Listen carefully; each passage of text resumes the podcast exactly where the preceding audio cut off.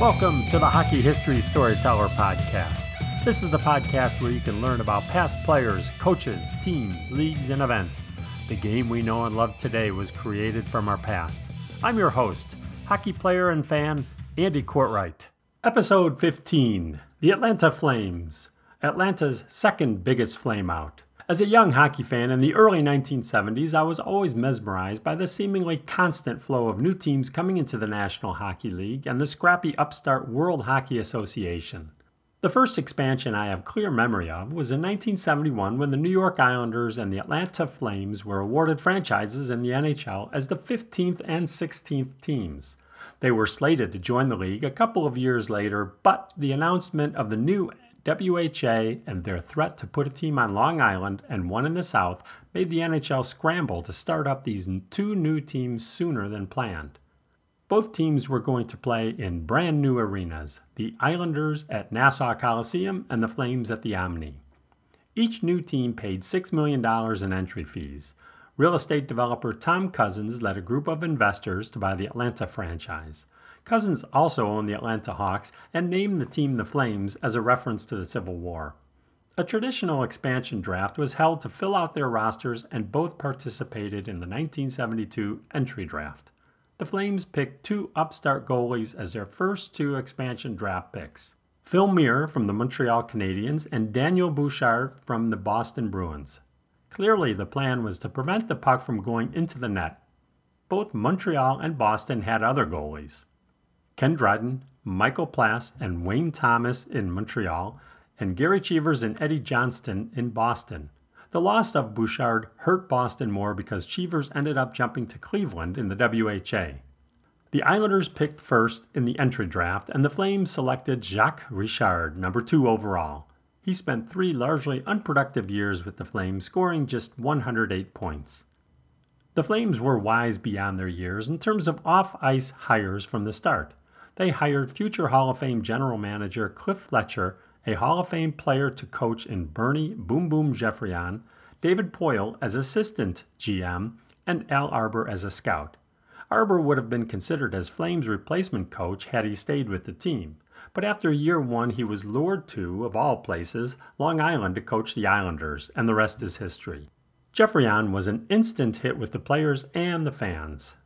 The expansion draft did not have much to offer in terms of offensive talent. Fletcher estimated that the 40 available wingers and centers had less than 70 NHL goals.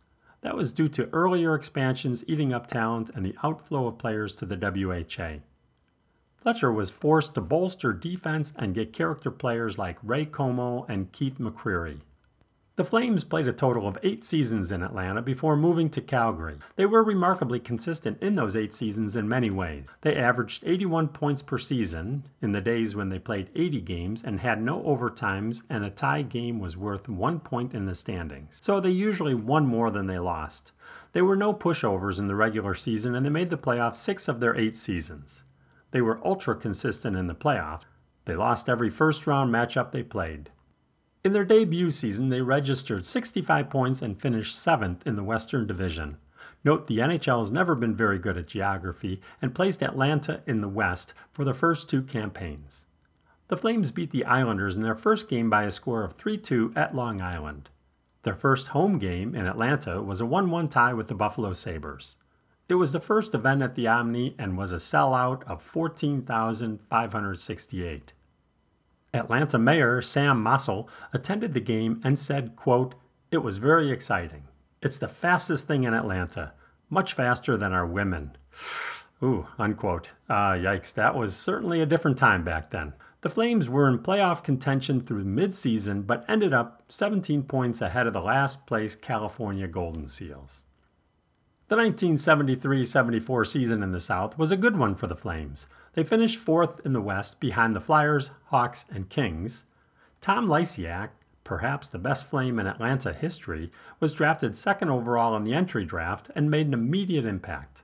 He led the team with 64 points and finished second to Denis Potvin of the Islanders in voting for the Calder Trophy. Bernie Geoffrion was voted second for the Adams Award. The Flames finished near 500 in the 74 75 season but missed the playoffs. That third year, they drafted Eric Vail in the first round of the entry draft, and he won the Calder as Rookie of the Year. Late in the season, Geoffrion stepped down as coach due to stress. Cliff Fletcher credited him with the success of the team on the ice and in the community. The Flames continued their draft success in their fourth season when they drafted Willie Plett. He emerged as a young star and scored 33 goals and took home the Calder in the 76 77 season. While the Flames continued to make the playoffs every year since their third season, the city was losing interest in the team. In December of the 1976 77 season, the players chipped in to buy more than $25,000 in tickets to provide to city employees. The players loved playing in Atlanta so much they felt they needed to help in any way possible. Many ex Atlanta Flame players resumed their post playing life in Atlanta. The NHL and WHA had many money losing teams at the time. In fact, the only profitable NHL teams that season were the Canadiens, Maple Leafs, Flyers, Rangers, Canucks, and Sabres. The 1978 79 season was the best one in Atlanta for the Flames. They recorded a 10 game winning streak in October that season and had the sixth best record in the NHL. They finished last in the Patrick division behind the Islanders, Flyers, and Rangers, but still made the playoffs. Bob MacMillan led the team in scoring with 108 points, and Guy Chouinard scored 50 goals and totaled 107 points. Despite all the success, that season will be remembered as the year of the trade by anyone who remembers the Flames. In March 1979, the Flames traded fan favorite Tom Lysiak along with Pat Ribble and Miles Zaharko to the Blackhawks for defenseman Phil Russell and forwards Ivan Boldyrev and Darcy Rota. The last season in Atlanta was a good one on the ice. The Flames acquired star Kent Nilsson from the WHA as part of the merger. He scored 40 goals and added 53 assists. Look for a future episode on Kent Nilsson. The real estate and interest rate woes of the late 1970s, a quick playoff exit, and the loss of $12 million over eight years led Tom Cousins to sell the team. Even though the Omni was less than 10 years old, it was considered obsolete, and Cliff Fletcher once said it was out of date when it opened.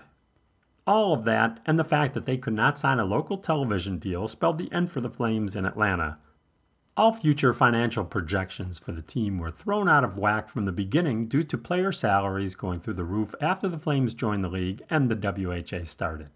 Cousins did not want to continue dumping money into the team and sold the franchise to Nelson Skalbania and a group of Calgary businessmen for the then NHL team record of $16 million.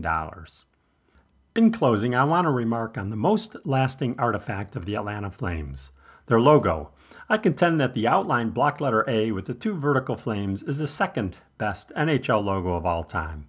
A very close second to the iconic logo of another defunct team, the famous Hartford Whalers logo. Thank you for listening to the Hockey History Storyteller podcast. Please rate, review, and subscribe on Apple Podcasts, Spotify, Google Podcasts, Stitcher, or your favorite podcast platform. Also, please share with your hockey pals. Feel free to leave a comment or email ideas for future episodes to me at hockeystoryteller at gmail.com. I'm on Twitter at hockeystorytell, Instagram hockeystoryteller, and Facebook also Hockey Storyteller.